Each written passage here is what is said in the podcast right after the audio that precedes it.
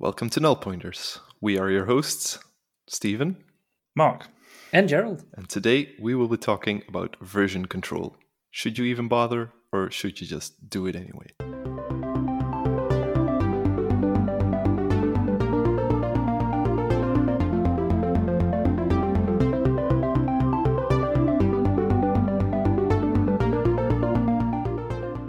So, before we jump into our main topic for today, I wanted to take a quick moment out of your very busy schedules to let you all know that I've finally done it. I finally upgraded my entire home Wi Fi setup into all those fancy, very expensive Ubiquiti things. Congratulations. Well done. That is why I can hear you so clearly. I mean, we're all in the same studio, of course, but you know. Yes, we are sitting two feet apart. Uh, no, Yep. six, six, or what is the? Six? I don't know. It's feet. I don't know. I just do meters. Yes, One and a half meters. one and a half. It's yeah, yeah, should be one and a half. So yeah, um, in the end, we uh, we pretty much redid the entire house lately, and we also thought Wi-Fi would be a very good thing to tackle. So I went for a walk, took the kid, took Gerald, took the wife, and Gerald convinced the wife that this was the stuff we needed. So So, so if, if you if you try to convince your significant other that you need must absolutely need to upgrade your system to Ubiquiti, we'll rent him to you. Just yes, give me or Stephen a call. We'll set up the details. yeah. Yeah, no, but I, I, I actually own Ubiquiti myself, and I've dabbled with other systems. Uh, but I must say, once you got it set up, and that's actually, it was quite easy, quite straightforward. I, I know from one mate who just did not follow the instructions, and he really cornered himself into something there. But I mean, otherwise, um, it, it runs really nice, and I barely have to touch it ever. Uh, the updates come and sometimes in and yeah but i must say i'm really happy with it i got uh, three stories and each of them have got a, their own wi-fi uh, node thingy and uh, yeah it just works like a dream Yeah, same here. I have had it for a couple of years now.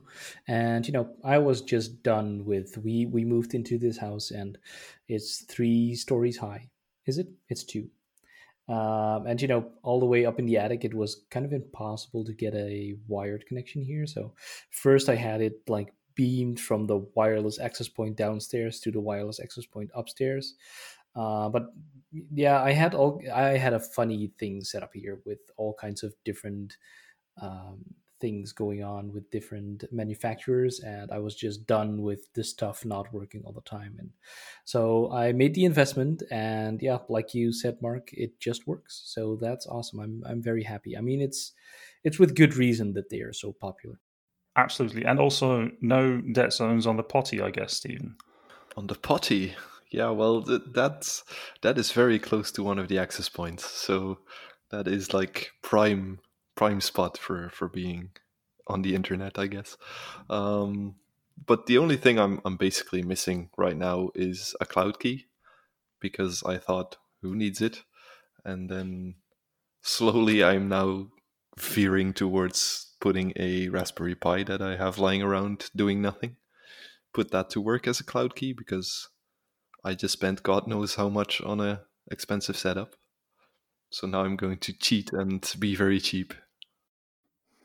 Yeah, I don't, I don't know. I mean, just, just maybe to take a step back. If you are interested in, or if you never have heard about Ubiquiti and you're just now starting to Google for it, it can be a bit overwhelming at first because you, if you buy a router like from all the other kinds, you usually get everything in one box. So you get the the modem and you get the Ethernet ports and you get the Wi-Fi, and it's all set up in one thing. And with Ubiquiti, you usually get single components that all do one job. So you got like uh, your dishes that will do the the Wi-Fi stuff, and you got your switches, uh, which you then can hook the the Wi-Fi repeaters into, and then you can get a cloud key, which is like a bit of the brains uh, behind all of it, which you can configure stuff, and you can get one of those for I think it's about hundred bucks. I don't know, maybe since Corona it's gone up to three hundred. I that stuff has been going that way lately, um, but uh, it, it's like I invested that, Stephen, and it was just like turnkey. You know, it just works. But I'm, I'm, I'm, I'll be happy to ask you in a couple of weeks how your Raspberry solution is working out. A, a couple of weeks seems like a fair timeline. I uh, I have to admit.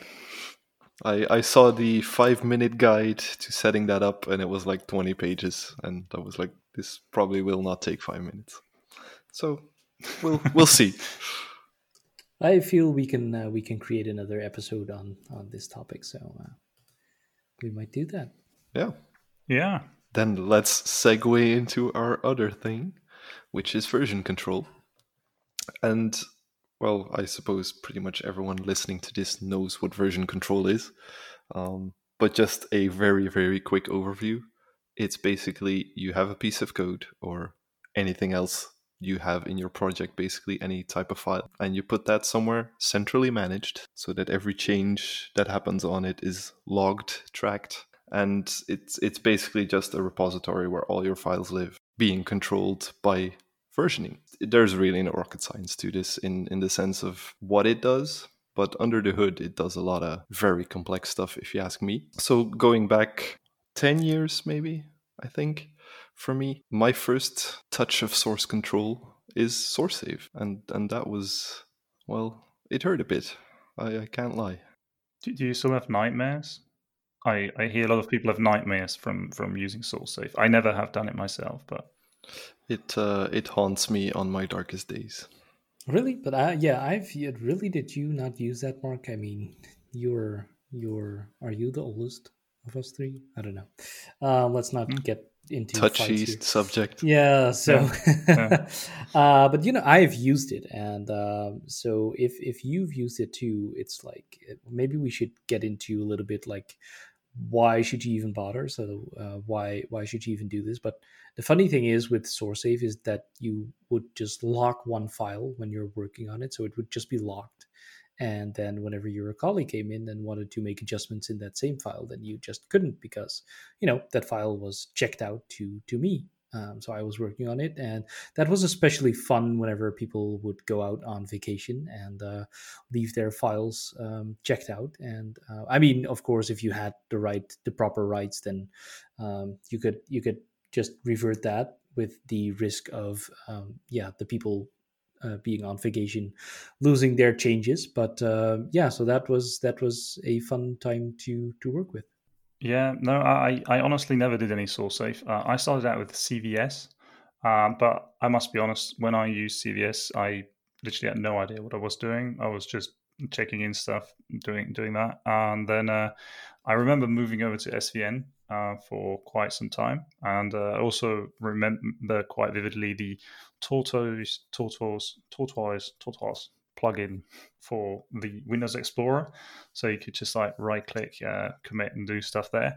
And uh, yeah, uh, that that worked really well uh, on that. And then um, I remember having to shift over to the Team Foundations Team Foundation source control, which was like tightly integrated into Visual Studio.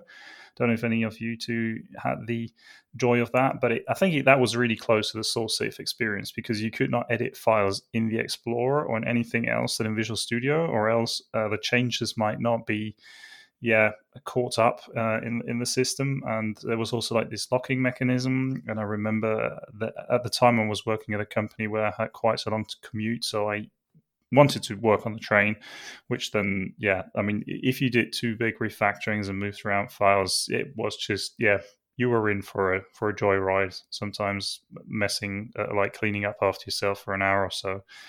Uh, yeah. Yeah, because SourceSafe is Microsoft as well, right? So that probably evolved into Team Foundation source control, um, and therefore it uses the same mechanism like locking files and that kind of fun stuff.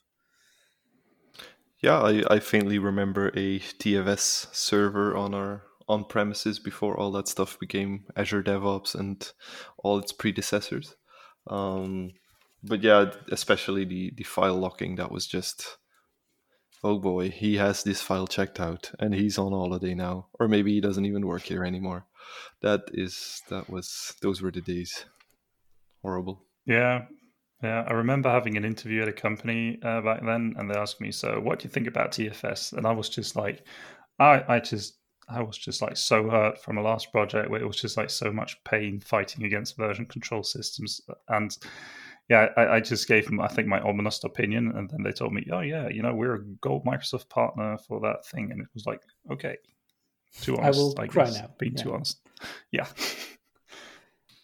yeah. So, so everybody has probably heard of Git in any way, be it through GitHub or just the protocol Git itself.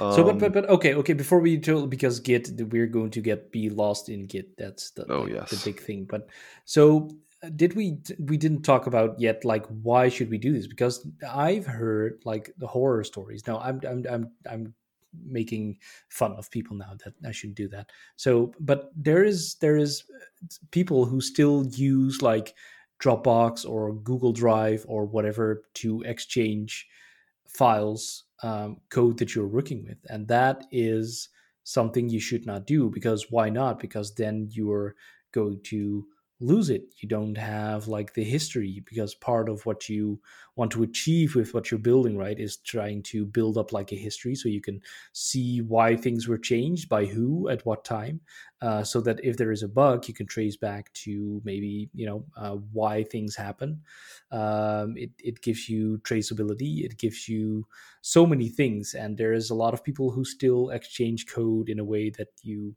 um, should not really do right? So is, is there other other um, reasons that i'm forgetting right here why you should really use version control? I think you touched there on a, couple of very good points. I, I remember uh, using back in the day some file shares to synchronize my code between computers, and um, yeah, it just it, might be quite hard if you like working on very small projects to to sometimes see the benefit of version control.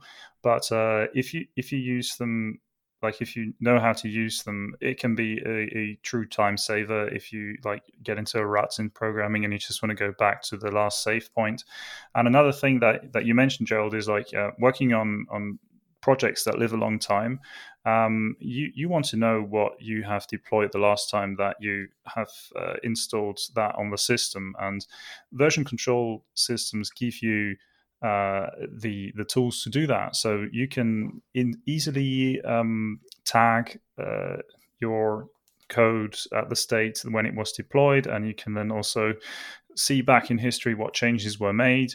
And if you deploy a new release, you will then know which areas you have to test. All those things, um, you, you will be able to read those out of the source control system. Uh, if you are working on, on big old systems, that can be a real big helper. Yeah, so unless you're like really working on a small, uh, maybe sample project or a little little project, I mean, all basically uh, GitHub um, all the all the version major version control systems with backups and everything uh, they're free now right? So so please if you're not aware look into it use it. Uh, if, if you can figure it out please call me. I'll talk you through it because you should just use this. I thought you were going to say you were going to write the code for me but that that's a shame. That is the um, one thing i won't do. Sorry Oh, that, that's such a shame. But yeah, also like you said, it uh, what's also quite very useful actually in in version control is because you're doing all of your commits, which is basically a set of files that you're checking in as a as a single unit. Um, you can also like cherry pick through all of those commits if you want to, for example, release a certain fix but you don't want to release all the other things. If you're not doing version control, you need to somehow manually rip all of that out. Um, whereas using something like cherry picking, which is the I think the proper term for it, um, you could just say, I want this specific change that I did here two months ago. Um, I want to apply that on top of whatever we have in production right now. And that way you can just put together your piece of software in a much more controlled way before going uh, into production. Oh, a controlled way. I like it. I like it. Okay, so we've had a couple of so, and if we go back to then, what is version control? So there's different systems to do it, right? Like we've had uh, SourceSafe. I mean, you can still use SourceSafe if that's what you want. So basically, what that is is like a database specifically designed for saving your code with all the metadata around it, like who committed it, when, what changed, uh, etc. So that is a version control system. So then we had SourceSafe, uh, CVS, SVN, um, and now the most popular one by far, I think, is Git. Yeah. I think since since a few years, at least in my case, um, I've I've really learned to appreciate Git. Um, our our team foundation or Azure DevOps, whatever you want to call it, um, was still stuck on TFVC. Is that the correct term? Team Foundation. Yeah, I think so. Control. Yeah. Um, and and there was some fear because Git is is can be quite daunting first at first sight, whereas the whole TFVC experience was pretty much baked into um, Azure DevOps at the time with a simple GUI and simple clickety buttons and all that stuff. But as soon as you hit Git, you you basically see all sorts of commands and complicated stuff, or at least at first sight. So if if we're being honest, are you a, a Git GUI or a Git command line type of guy? Well, I'm I'm all in the command line. Uh, I guess that's uh, because I I had to switch uh, systems a bit back when I originally bought it onto Git. So I switched then I think back to Linux and then again to Mac and then to Windows and stuff like that. And I just then well was kind of forced to learn the command line. And uh, I th- I think if you learn the command line, it's uh, it will it will reap the benefits because you'll have all the commands there and uh, you are not at the whim of a good UX design for the Git client. But um, I, I might not be the best reference when it comes to, to UIs uh, which are not terminal based. Yeah, so I do a bit of both actually. So I do there. I've been switching to command line more and more. Actually, I've been using a probably because I came from like the. Uh, uh I always mix up that acronym, the TFVC, well, CV, I don't know, uh, the one for Microsoft, because that was, you know, the whole Windows paradigm. You just do everything with uh, a graphical user interface. And um, so I, whenever I started with Git, I used a um, graphical interface as well, uh, which does the basic things pretty nice. But then, you know, then suddenly someone starts to ask you to rebase a thing or cherry pick a thing or I don't know, uh, do all kinds of more advanced stuff. Uh, and then, yeah, it's especially like the rebasing is.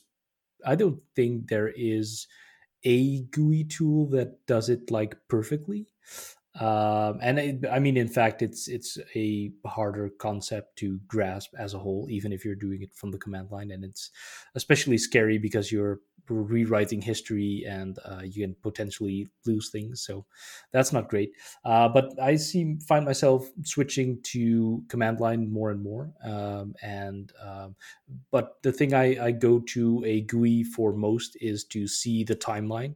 Um, so again, you you're going to see all the commits and stuff. And when you're doing a rebase, for instance, um, then you're going to say, okay, I have this branch at a certain point in time, and I'm going to uh, put the commits that I've made uh, and put them on top of that. So uh, then, whenever I do that, then I want to see in a GUI uh, the GUI works best for me. You can still do that in a command line if you want, but in the GUI, then it's it's most clear to me that I did the right thing. That I can still see the commit that I'm expecting to see, um, and and my commits are on top of that. So that's that's actually the only thing right now that I still use the um, the GUI for. Yeah, I'm I'm a GUI guy myself mostly actually, and that that is also like you said coming from the the times when it was just TFVC built into Visual Studio. So the the whole command line stuff, well, the, the basics I can do, but rebasing or, or changing things, fixing merge conflicts, all that stuff, for me, that uh, I'm still a very visually focused guy, I guess. I, I hardly know any of the commands. I'd have to look up most of them probably. Well, tr- truth be told, I, I often open up Visual Studio on Windows whenever I have a, a bigger merge conflict because I still really like the uh, merge tool experience that is provided within Visual Studio. But yeah, I, I think it's I think uh, when you when you get started, uh, it can be quite daunting, as you said, Stephen, uh, because Git um, is like a like when Git came along, there were also different ones like Mercurial and stuff like that, but they were like the first decentral or distributed version control systems.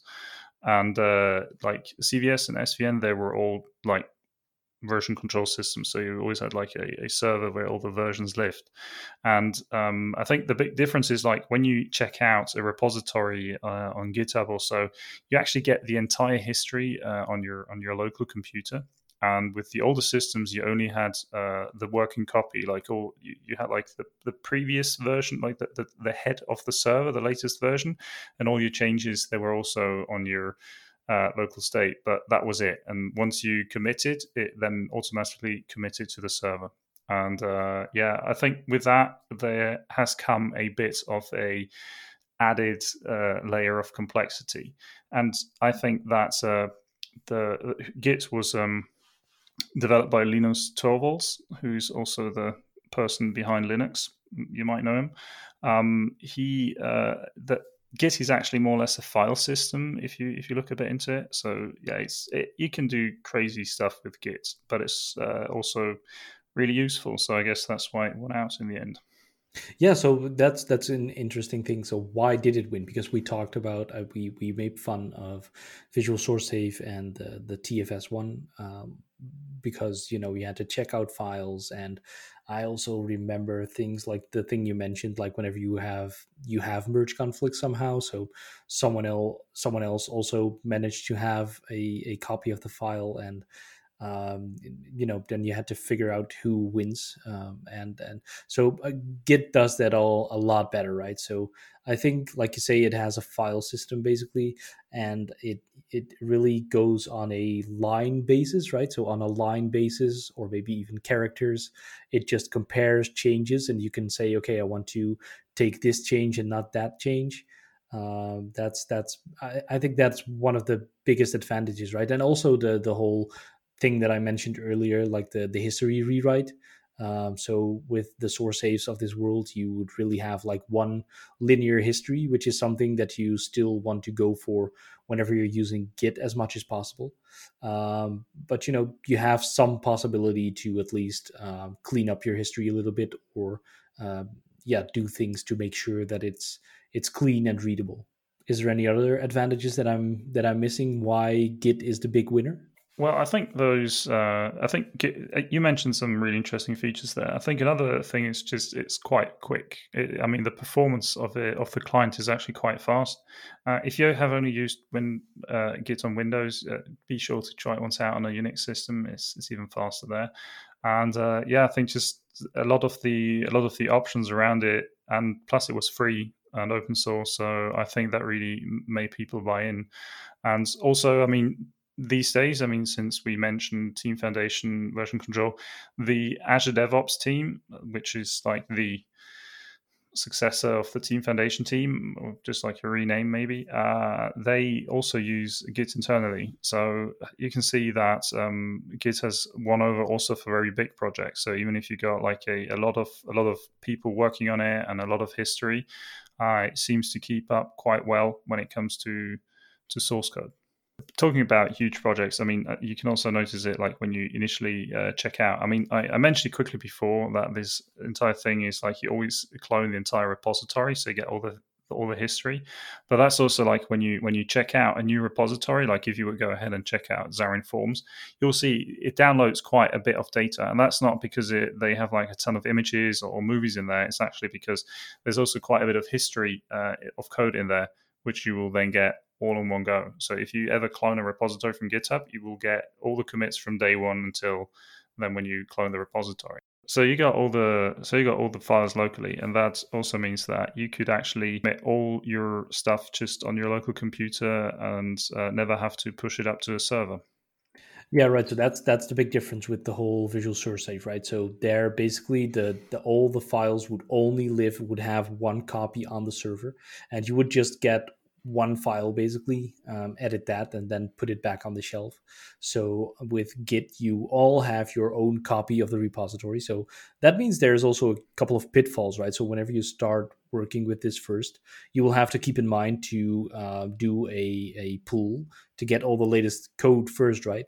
And also there there comes the rebase again. Like if you're working on a separate branch uh, we could we could make a complete different uh, separate episode on branching strategies and, and stuff i think. Branches are preferably short lived because if you don't do that you at least have to get all the code from like your main branch right?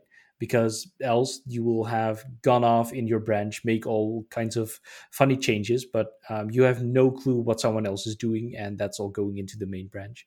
Um, so you you have this whole new things to to think about but whenever you do actually go and commit a file uh, it will check like hey have their changes been made by some other person? And it will tell you again like like we mentioned earlier like on a line level or character level like hey um, on this same line um, changes have already been made by this and this person. So how do you want me to solve this? Um, git is also very good in solving a lot of these merge things themselves like um, they see that lines maybe can combine and, and whatever so they merge a whole bunch of stuff themselves. But if it's like changes on the actual same line then um, you know you will have to solve that for it because there's maybe we should apply some ai to get to uh, make it smarter. But um, you will have to tell it like hey what is the right way to go here um, and there for me also the the GUI tools come back in as well. That that's some really something uh, Visual Studio Code, for example, does really well. Um, yeah, so that's that's another main difference with uh, with the older version control systems, I think. Yeah, and talking about older control version systems, uh, I remember I think uh, Linus Torvalds he once gave a talk uh, about Git uh, at Google. I'll we'll be sure to link the, the video into the show notes. And uh, just just be warned it's not um, Git safe language use there, but uh, yeah, we we have come a long way, and uh, I'm all these uh, having a having a copy locally uh, really makes the merging a lot better than it was before. I mean, I remember uh, in earlier source control systems, you were told not to use branches because they were just too big of a hassle. And uh, if you're using Git today, uh, I don't think anybody would have ever told you not to use branches. We have touched on some of the more advanced uh, Git commands that we um, can be using, and I just thought maybe maybe we could share some of my, our favorites. Like one of my favorites is amend. Like whenever you uh, missed something out on your previous commit, you can uh, add those files. Like let's say you forget to save all in Visual Studio. I mean, I know to who does that ever happen? Um, with Git commit min- minus minus amend, you can then just like shove those changes into the last commit uh, sees nothing has ever happened. I hear you, Gerald. You are a big fan of rebasing. so I don't know if it's a fan because I I I mean I'm also still definitely learning here, but uh, it was this this story is actually based on uh, yeah my my early Xamarin days contributing days. Uh, that was two times days, but I don't care um but uh, so yeah and uh, back then they would ask the contributors sometimes because uh, you know xamarin forms is a big code base and it's it's changing rapidly so um, a lot of changes would go into the main branch and your pr uh, which is also something we didn't really touch upon, which is a big part of Git. Um, so your PR, your pull request would sit there, which is a different branch, and um, they would want to make sure that um, the code in your PR would play nice with the rest of the code that's gone into the main branch. So uh, then it would ask you to do a rebase, and I was like, okay, I will. I, I, definitely know what that is, but just in case, let me Google that for you. Um, so I did, and it turned out to be really complicated and dangerous. So I was really scared. So I, I really um, had to learn some things about it. And you know, after you've done it a couple of times, I've already explained what it is basically. Um, but yeah, you you just need to really um, see what you're doing, understand what you're doing, and then it's it's not nearly that um, scary or hard as you think. But uh, it's uh, it's a very powerful thing to, um, you know, you also have a thing that's called merge commits, which uh, uh yeah make your history not clean uh, because those merge commits is basically an extra commit that merges your changes uh, with the changes that are in main. It merges them together and makes that into a, um, a, separate commit and it will also show up in your history as merge commit blah blah i don't know something like that. Um, and that that doesn't really help if you're trying to find something um, in the history, right? Whenever you're looking for a bug or how something uh, came to be. So you can overcome that with a rebase, and you will just take the commits that you've done, um, replay them on top of the the latest one, the the branch or um, yeah uh, rebasing it on. Um, and it will it will add it commit by commit. So it will add it it will see like hey is there any conflicts right here? Um, if not then i'll go through to the next commit. If there are any um, conflicts then you will have to solve them first and then it will uh, go on to the next commit etc until they're all done uh, so and then I, I mean i'm just keep rambling on here because there are so many thoughts coming at me now. Uh, but it also comes down to like a personal preference because we were explaining um, in the Discord to other contributors of the Xamarin Community Toolkit, like how they needed to do a rebase. And it was funny because multiple people jumped in, and everyone also has their personal preference. So there's also people who would like to squash their commits. So you can squash multiple commits. Um, say that you have three commits and you changed one file in one of them, two files in another, and in one other, the last commit, you change that same file again. You can squash these commits together so that it becomes one commit with uh, three changed files, and you can just rebase that that one commit, and that makes your history even cleaner because now your feature that you've been working on in three commit is now reduced to just one commit. Are people still following me? I, I I have a feeling that you can explain this better whenever you have a whiteboard. But anyway, so yeah, rebase is my favorite command. I was wondering if you were still recording actually, but apparently we are. Um, but yeah, especially the rebase one. That that one for me is also kind of new. I haven't really done a lot of open source projects, and in my recent work years, we, we didn't need a lot of rebasing anyway. But definitely with that Xamarin Community Toolkit, that was a, a thing that I needed to get under my belt as a as a tool, and it, I quite like the way it works, um, even in the in the default GitHub GUI client, and it's it's basically a matter of just fixing merge conflict after merge conflict and, and plowing through everything that happened, um, which can become quite tedious if you haven't rebased recently, especially if it's a, a rapidly changing code base. But other than that, it's it's it's an okay thing for me at least. Yeah, definitely, and you still need to look out with it. I mean, if you, especially if you're working. Um, so I, I wrote a blog post about this, which we will now link in the show notes because I mentioned it. Um, and someone um, immediately came up to me on Twitter like, "Hey, um, you need to be careful with this." So the thing with the Xamarin Forms contributions were, I was working on that branch and no one else. But if you're maybe working with different people on that same branch, um, you don't just want to go rebasing the thing, uh, because what comes after the rebase is a force push. Uh, which is the thing where you rewrite history and you potentially lose commits. Um, so maybe if other people did some commits that you didn't see and you're going to rebase, you might lose them. Um, so then you have these special options and things uh, that you can do to ensure that that doesn't happen. Uh, I don't have too much experience with that myself, uh, but just you know a word of caution that if you want to go out and rebase all the things now. Um, have a good look at uh, why you want to do it, and maybe you should find some other way to do it. Yeah, I'm I'm personally a big fan of rebasing. Uh, I've, I think it's like things that uh, a couple of years back uh, someone introduced me to the concept and how it keeps your uh, commit history clean and you don't have some merges all along the way and once you know how it works uh, you, you really like it and also like the squashing like whenever you merge a, a branch into back into the main branch uh, you then just say well all those changes i'll compress them into one change because usually you're working on a feature or a bug fix and they can just see uh, much easier what is happening. And it also allows you to check in a lot more frequently locally without cluttering up the Git log.